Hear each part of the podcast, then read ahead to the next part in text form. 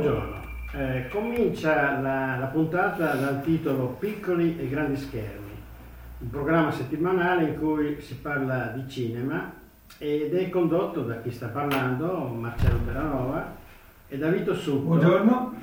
Che in questo momento accanto a me, l'avete sentito, e diciamo mi, mi, mi stimolerà a parlare di, di quegli aspetti del cinema poco conosciuti dagli, dagli spettatori o ecco, dagli ascoltatori. Eh, allora ti stimolo subito. Mi pare che oggi ci sia un po' di confusione, o forse anche una grande confusione, perché si parla di cinema in generale.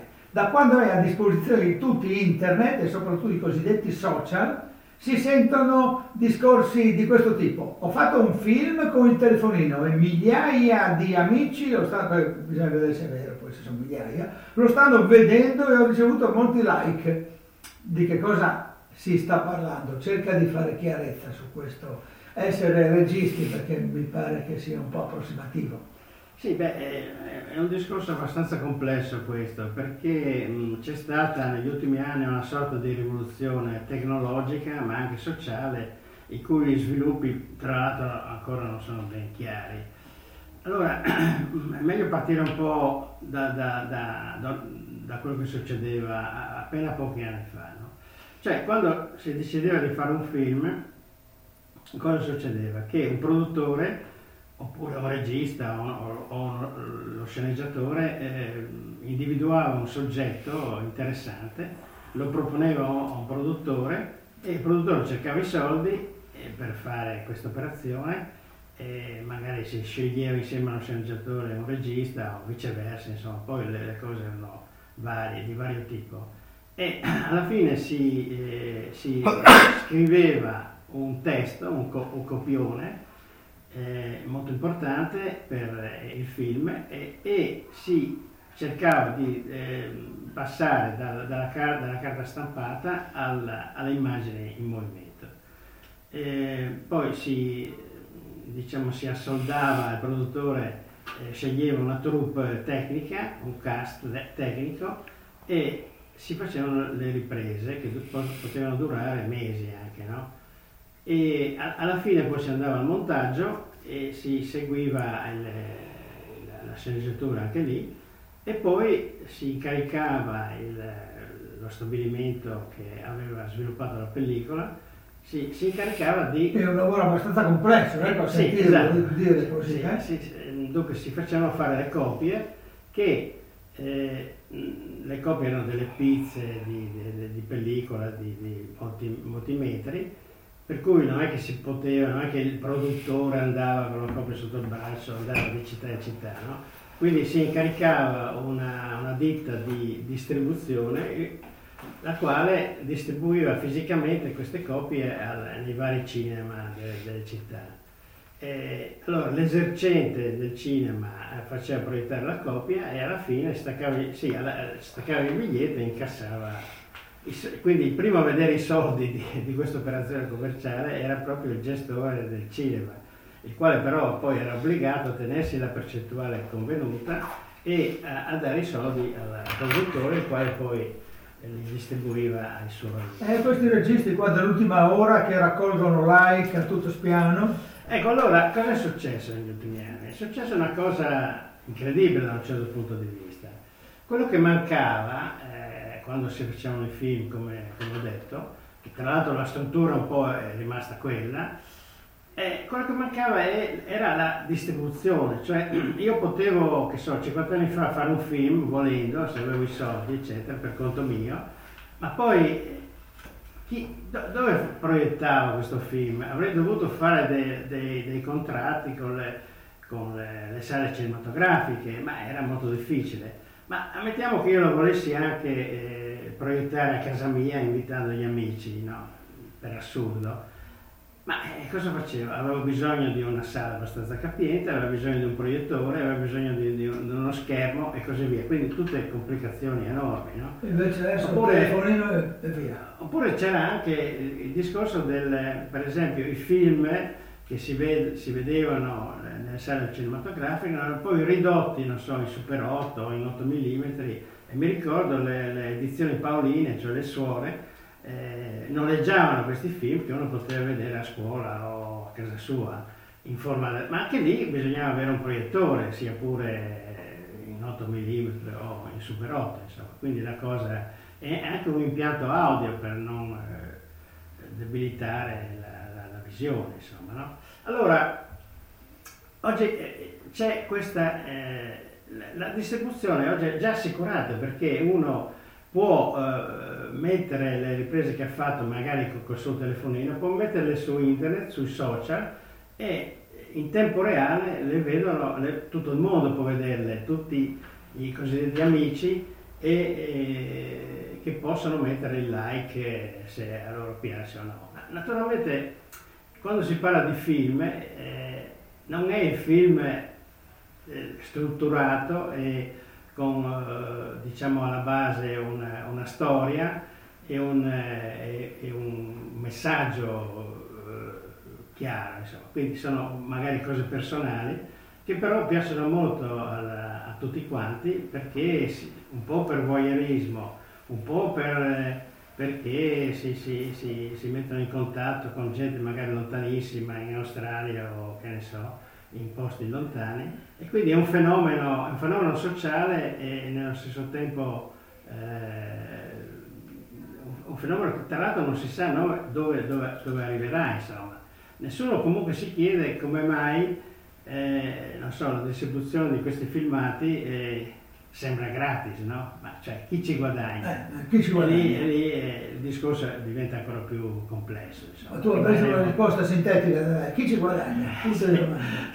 Ci guadagna chi ha inventato per esempio Facebook o Instagram, insomma, quindi ci, ci guadagnano quelli, perché attraverso eh, le cose che mandiamo eh, in onda, che, che distribuiamo, distribuiamo a tutti quanti, eh, capiscono quali sono i nostri gusti, e, e per cui eh, siamo raggiungibili dalla pubblicità che ci martella giorno e notte, sì, quindi questi guadagno sì. Viene fuori da eh, questa legge europea, no? Che sta per essere approvata, che sta, è stata approvata, dimmi tu se è stata approvata o se è ancora in fase di eh, lavoro, eh, che tutela i diritti d'autore, come la vedi?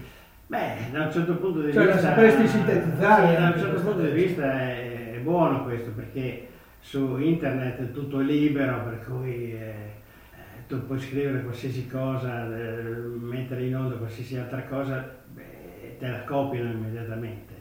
Dal, da, d'altro canto però eh, internet e anche i social sono nati proprio per essere liberi, quindi la, la, la questione è, è controversa, insomma, non no, so come andrà a finire il discorso appena iniziato. Siamo ancora... Sì. Eh, ecco, ma tornando all'argomento di oggi, eh, noi volevamo parlare, cioè tu volevi parlare, sei tu l'esperto, di un film commedia. Sì, eh, allora la, la volta scorsa abbiamo parlato di, della commedia italiana Momenti di trascurabile, di trascurabile felicità, che è una commedia interessante, ma il genere commedia è, diciamo, in qualche modo la commedia italiana l'abbiamo inventata noi eh, già negli anni cinquanta, poi è passata in Francia, è passata in, in America e così via. Quindi siamo stati noi i maestri di questo tipo di, eh, di film, e i, eh, i nostri cugini francesi poi sono, sono diventati abilissimi, anzi sono forse diventati più bravi di noi, nel, nel, soprattutto nei dialoghi, nella brillantezza del, del, dell'esecuzione del film. Quindi questa volta, eh, questa, oggi parliamo di eh, un film eh, che si intitola Non sposate le mie figlie numero due, che è un titolo un po' strano, nel senso che il, il, il, vero, il vero titolo sarebbe Qu'est-ce que j'ai fait au bon dieu, cioè ma che cosa ho fatto mai di male al buon Dio, sarebbe in francese. Talvolta eh, i produttori, i distributori italiani eh, traducono eh, i titoli in modo così un po' casaccio, no? Perché Non sposate le mie figlie, boh, no? Non, non rende quello che hai detto sì, in francese, sì. Io non conosco il francese, ma è, è molto più esclamativo, sì. Lì ci arrivo anch'io, sì. No, signore, sì. Cosa ho fatto di male? Sì. Comunque i francesi, almeno negli ultimi anni, sono diventati bravissimi veramente nelle commedie. Non potrei citarne qualcuno che fosse sì, eh, sì, certo. Alcuni ascoltatori hanno visto, no? Per esempio, non so, Molière in bicicletta, no? Già il titolo è un po' anche questo. è un po' strano, però è interessante perché lì la storia è di, un, di due amici che vanno a, a due attori che vanno a cercare un vecchio attore che eh, conosciuto in gioventù per invogliarlo a, a, a fare una, insieme a loro una commedia su Molière. E questo attore, diciamo che in pensione, è nella Camargue, lo cercano in bicicletta attraverso questi bellissimi paesaggi della Camargue francese e, e, e ci sono tantissime situazioni ridicole, insomma. Invece Non sposate le mie figlie è un film due, diciamo due, è un film che ha fatto strepito anche per i suoi dodici milioni di biglietti, è vero? Sì. Infatti questo film, eh, la, la, la prima edizione di questo film è del duemilaquattordici da parte del regista Philippe de Chauveron, è stato un vero e proprio miracolo perché eh, è stato, intanto il film è esportato in tutto il mondo, ha incassato nel giro di pochi anni addirittura centocinquanta milioni di euro e, e solo in Francia ha fatto staccare dodici milioni di biglietti, un record assoluto insomma. Quindi la... Ah sì, sì, ecco preciso che mi ero sbagliato. Il primo film. Primo film, sì. Il primo. E quindi è venuto per automatismo Non sposate le figlie due, vero? Non sposate le figlie due, che è un, un atteggiamento, diciamo, dell'economia del cinema molto... molto è molto diffusa, immagino. Diffusa, no? Nel senso che... Se prima hanno fatto dodici milioni, faremo almeno sei secondi. Esatto. No? Poi è andato così. Il problema, il problema è che cosa inventare nel secondo film, in quello che dicono i sequel, insomma, cioè non si possono raccontare le stesse cose, magari eh, c'è lo stesso regista, magari gli stessi attori, perché lo spettatore è abituato eh, a riso e si è identificato magari con gli attori del primo film. Nel secondo film vorrebbe vedere sicuramente gli stessi attori, però che cosa inventare? Questo è un po' il problema. Eh, Cioè la formula na- narrativa, insomma, no? E si chiama sequel questo? Sì, sequel, sequel sì, è un termine inglese. E che cosa, cioè, il punto è cosa deve fare un po', dovrebbe fare, eh, almeno questo è nei desideri del produttore, gli stessi soldi del primo film, no? E, i, i distributori poi, quelli che distribuiscono poi le, le, le copie del film, eh, oggi, una volta in, in pellicola, oggi digitale, eh, sono, sono sempre lì eh, ad occhi aperti per vedere quali sono i film che fanno più soldi, per cui il distributore italiano eh, individuò a suo tempo nel duemilaquattordici una fonte di guadagno nel primo film e si, si buttò subito a pesce poi nel, nel secondo film, insomma, lo ha distribuito in questi giorni in molte sale cinematografiche. E, e infatti il, il box office eh, gli sta dando ragione. Sì, ecco, che cos'è il box office? Beh, il box office eh, è una, una volta era un ufficio per le prevendite dei posti a teatro, poi eh, divent- è passato a, al cinema, praticamente dove si stabilisce quanti biglietti sono stati staccati e quanta gente è andata a vedere il film.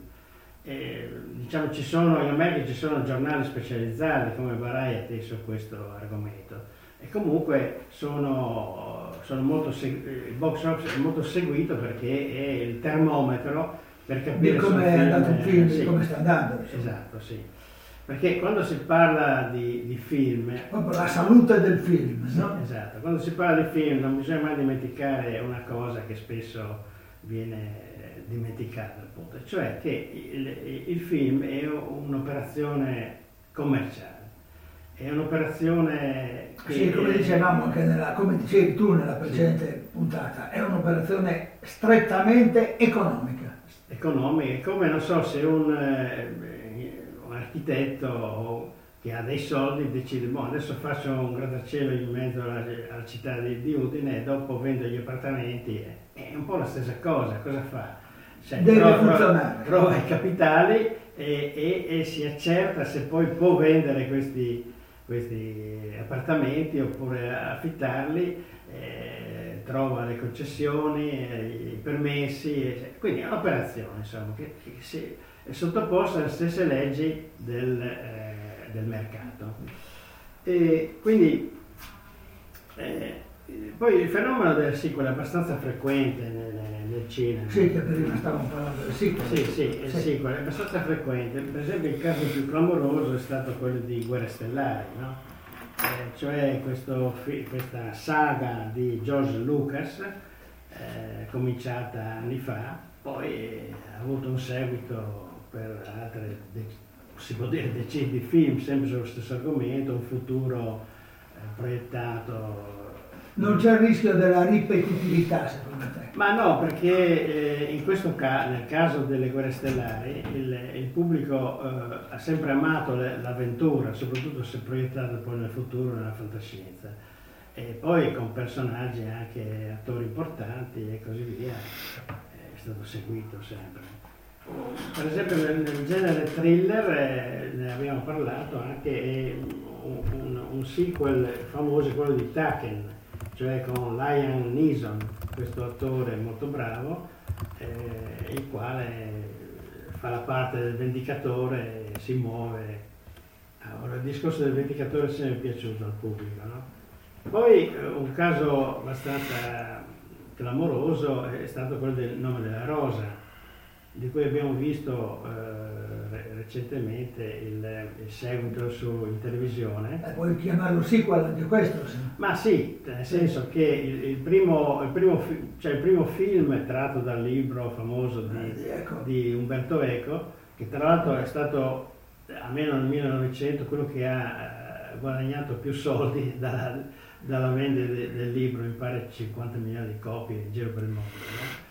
E nonostante che trattasse un argomento abbastanza ostico, cioè il Medioevo, che soprattutto gli americani... Cioè, che però ha il suo fascino, soprattutto gli americani. Ha il suo fascino, eccetera, sì.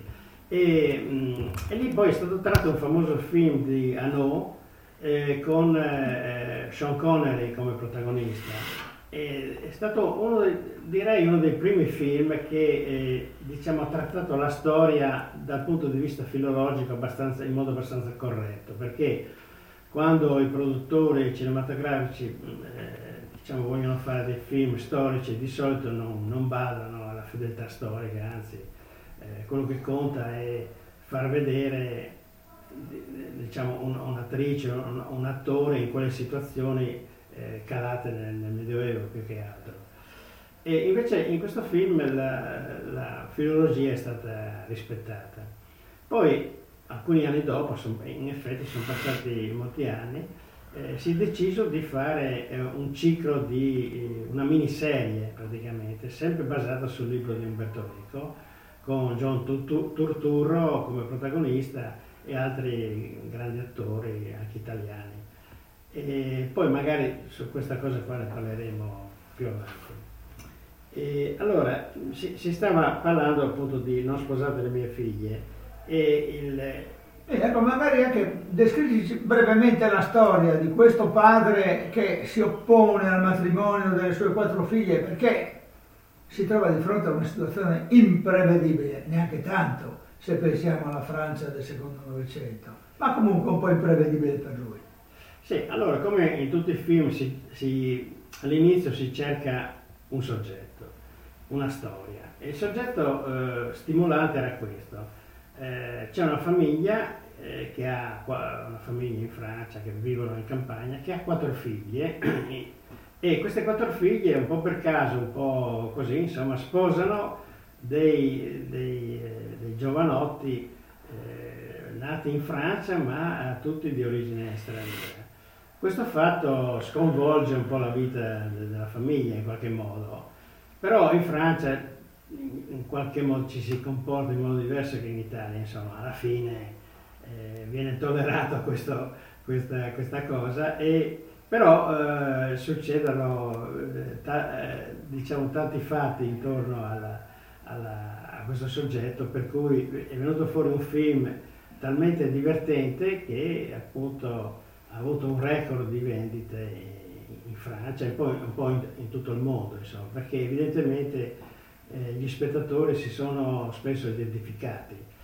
E allora il problema è nel secondo film, nel sequel, che fare, cioè come, come, che, che, che, che cosa inventare per far sì che il secondo film in qualche modo eguagliasse, se, se non addirittura superasse il primo. Che cosa bisognava inventare? Quindi eh, il regista, che poi è sempre lo stesso, eh, e che ha mantenuto poi gli stessi attori, cioè Christian Clavier, e, e che fa la parte appunto del, del genitore Claude, del, del padre, e Marie, cioè la, la, la, l'attrice Chantal Lobby, e, e, e il regista è sempre, è sempre Maria è la mamma delle ragazze. Maria è la mamma delle ragazze. Cioè, allora, che cosa, che, che fare? Cioè, che cosa inventare, no? Allora, l'invenzione è questa.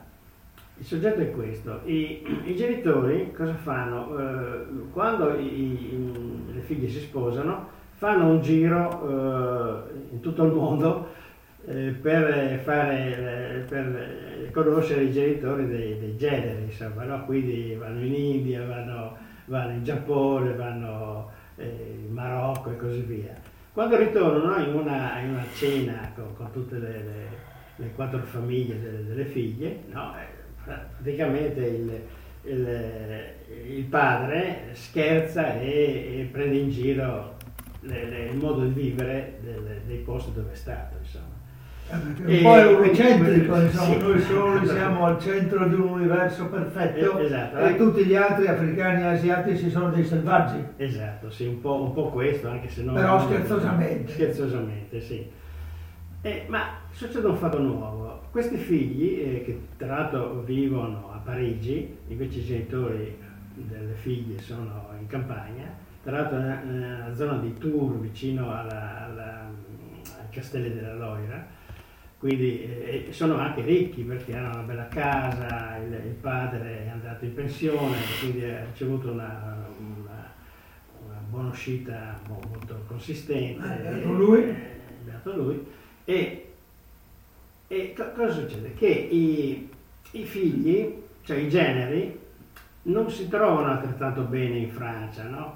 C'è chi, perché è nero, viene un po' escluso da, da certe situazioni sociali, eh, chi è asiatico ha paura, eh, non so, per esempio c'è un genero cinese che ha paura sempre di essere aggredito e così via. Quindi eh, C'è, c'è una, una sorta di insofferenza da parte dei generi, per cui a un certo punto riescono a convincere le figlie a, andare, a tornare, le loro mogli, a andare nei paesi di origine. E questo eh, diventa, eh, lo annunciano in una cena eh, alla, ai genitori delle, delle figlie, e lì diventa un dramma. C'è il dramma, cioè, sì. Diventa un dramma, perché allora la mamma dice: ma come, allora non vedrò più i miei nipoti, eh, ma come, come faccio? Dovrò andare di, di, di, di città in città nel mondo per, per magari una volta all'anno per vederli e così via.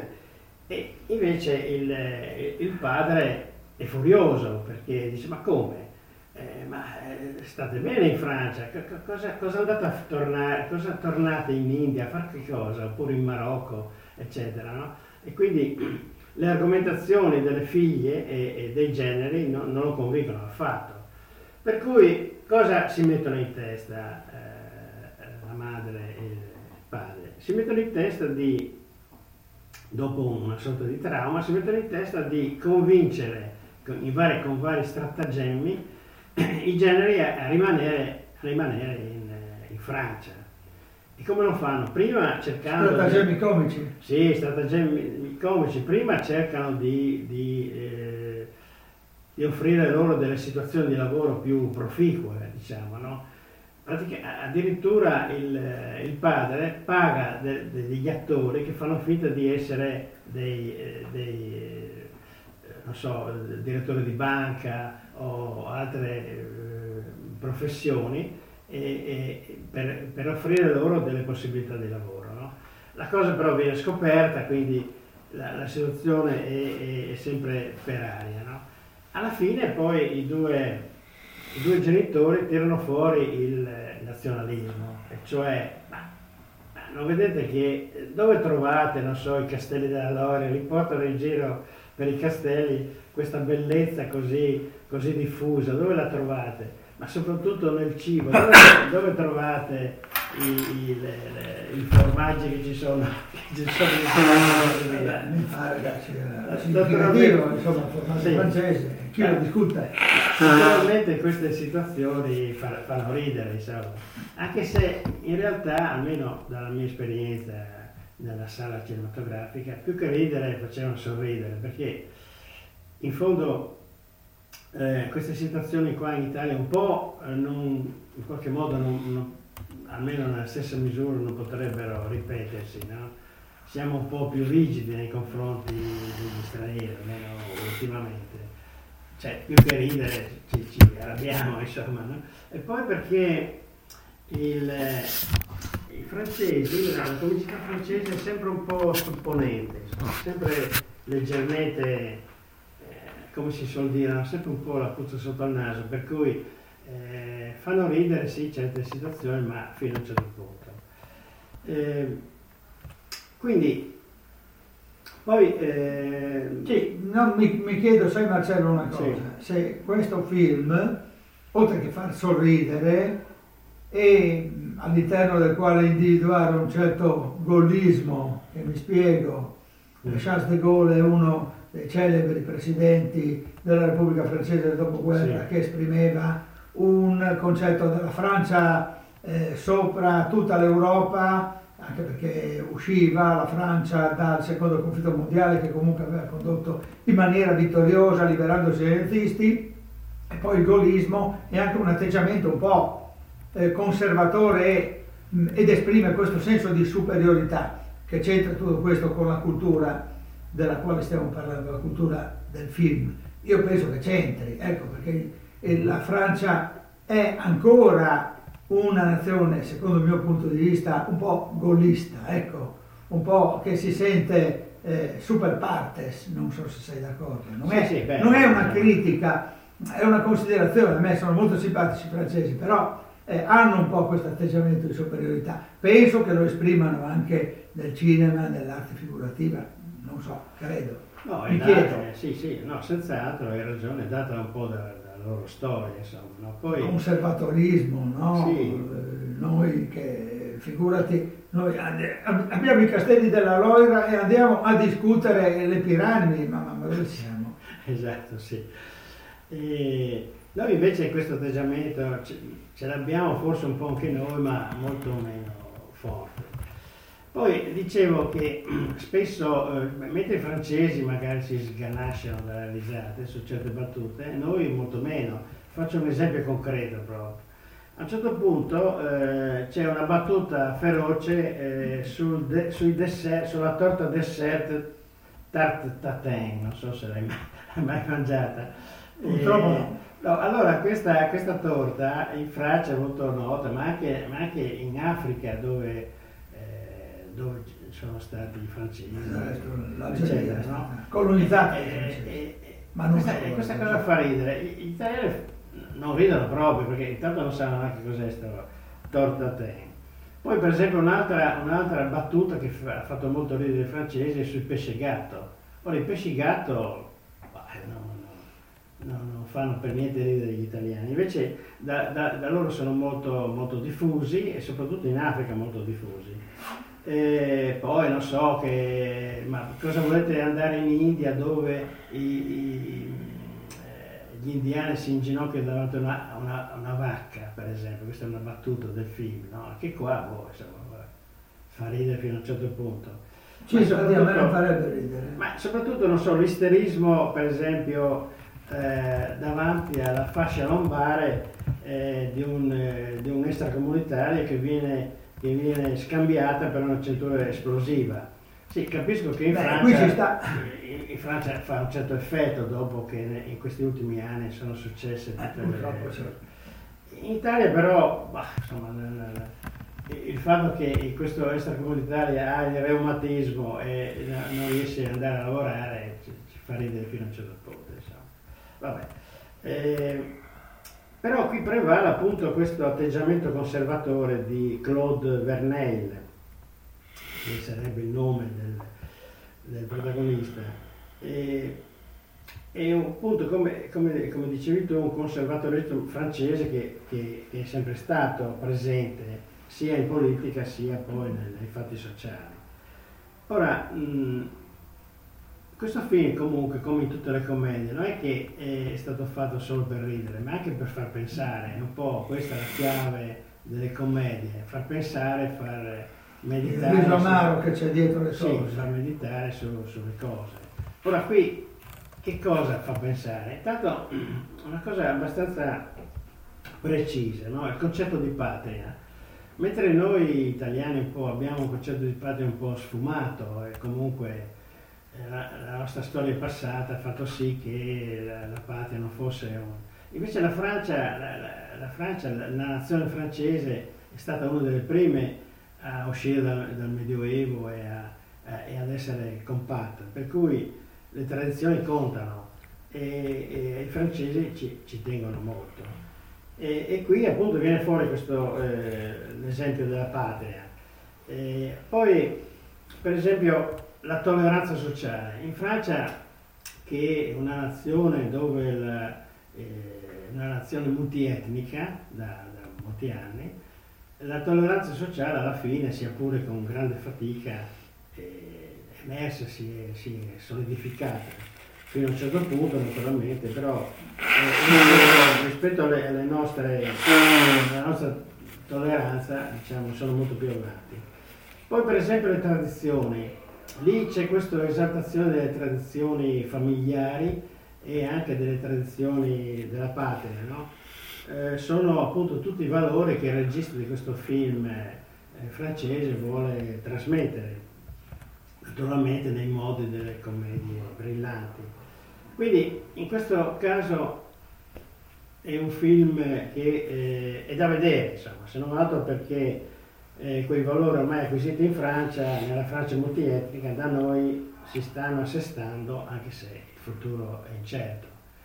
E, allora, diciamo che il, il, la, la, la, questa trasmissione Piccoli e grandi schermi eh, diciamo sta per finire e noi qua, Marcello Teranova e Vito Sutto, torneremo la prossima settimana, eh, giovedì prossimo, sempre alle nove, e sì, parleremo di altri film e di altre situazioni magari poco note al pubblico o, di, di, o col pubblico. Sì, però prima di chiudere io vorrei farti una domanda, sì, perché il grande pubblico non sa queste cose. Chi è il regista? Quale ruolo svolge il regista? Ecco, dunque qui è molto complesso, ci sono, ci sono enciclopedie intere su questo argomento, ma il discorso è questo. Eh, generalmente cosa facciamo noi? Guardiamo il film nella sala cinematografica, si parla sempre di sala cinematografica, lo guardiamo e quando appaiono i titoli di coda, di solito la gente si alza e se ne va.